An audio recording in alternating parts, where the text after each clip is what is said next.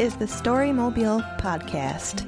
We are a solar powered moving art space that travels to events and through neighborhoods to collect your stories. On Tuesday, October 24th, Storymobile joined local artists and craft makers on Nicollet Mall in downtown Minneapolis. The Nicollet Makers Market is an outdoor market where artists can sell their products and showcase their talents. Storymobile was there to ask patrons about the newly renovated Nicollet Mall. Can you tell me your name and why you're out here on this windy day today?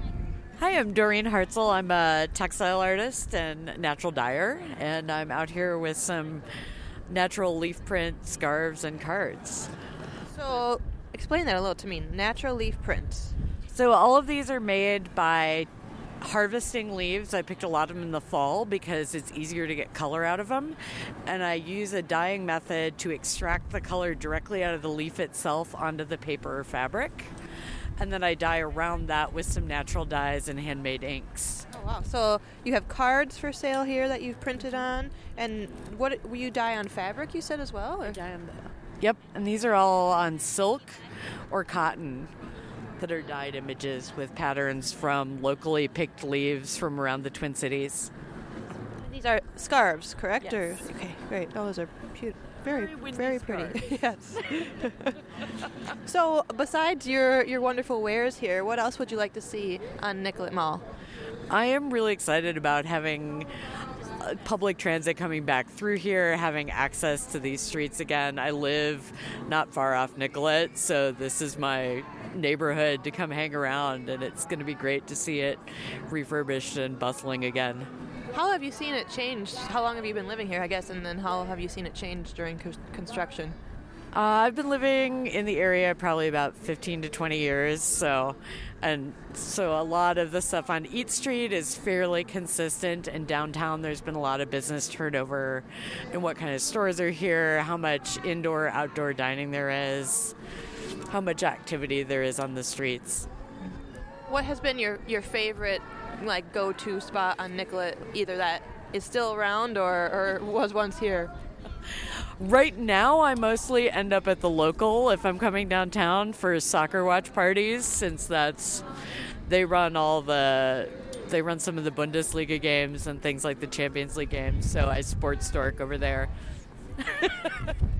Uh, so besides that, what's your favorite thing about Nicollet Mall? Uh, for me, I just like that there's this whole 20 or 30 blocks through downtown into the south side of town, into South Minneapolis, where there's a huge range of things to do. There's somewhere I can go almost every day if I want. I can walk or hop on a bus and just get there. Is there a, a person or a place or a building that you think of specifically when you think of Nicollet Mall?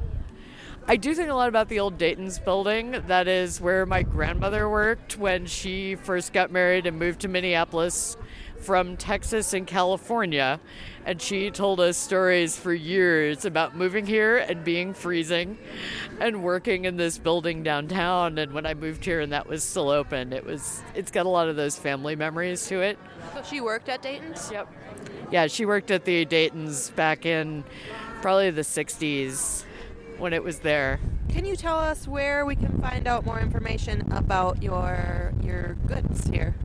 Yep, I've got a website at goldfishlove.com, and I also do some work through the Weavers Guild of Minnesota, which is just out, just past downtown on University. Thank you. Thank you. To hear more stories, learn more about Storymobile, and to find out where we'll be pedaling off to next, visit storymobile.org.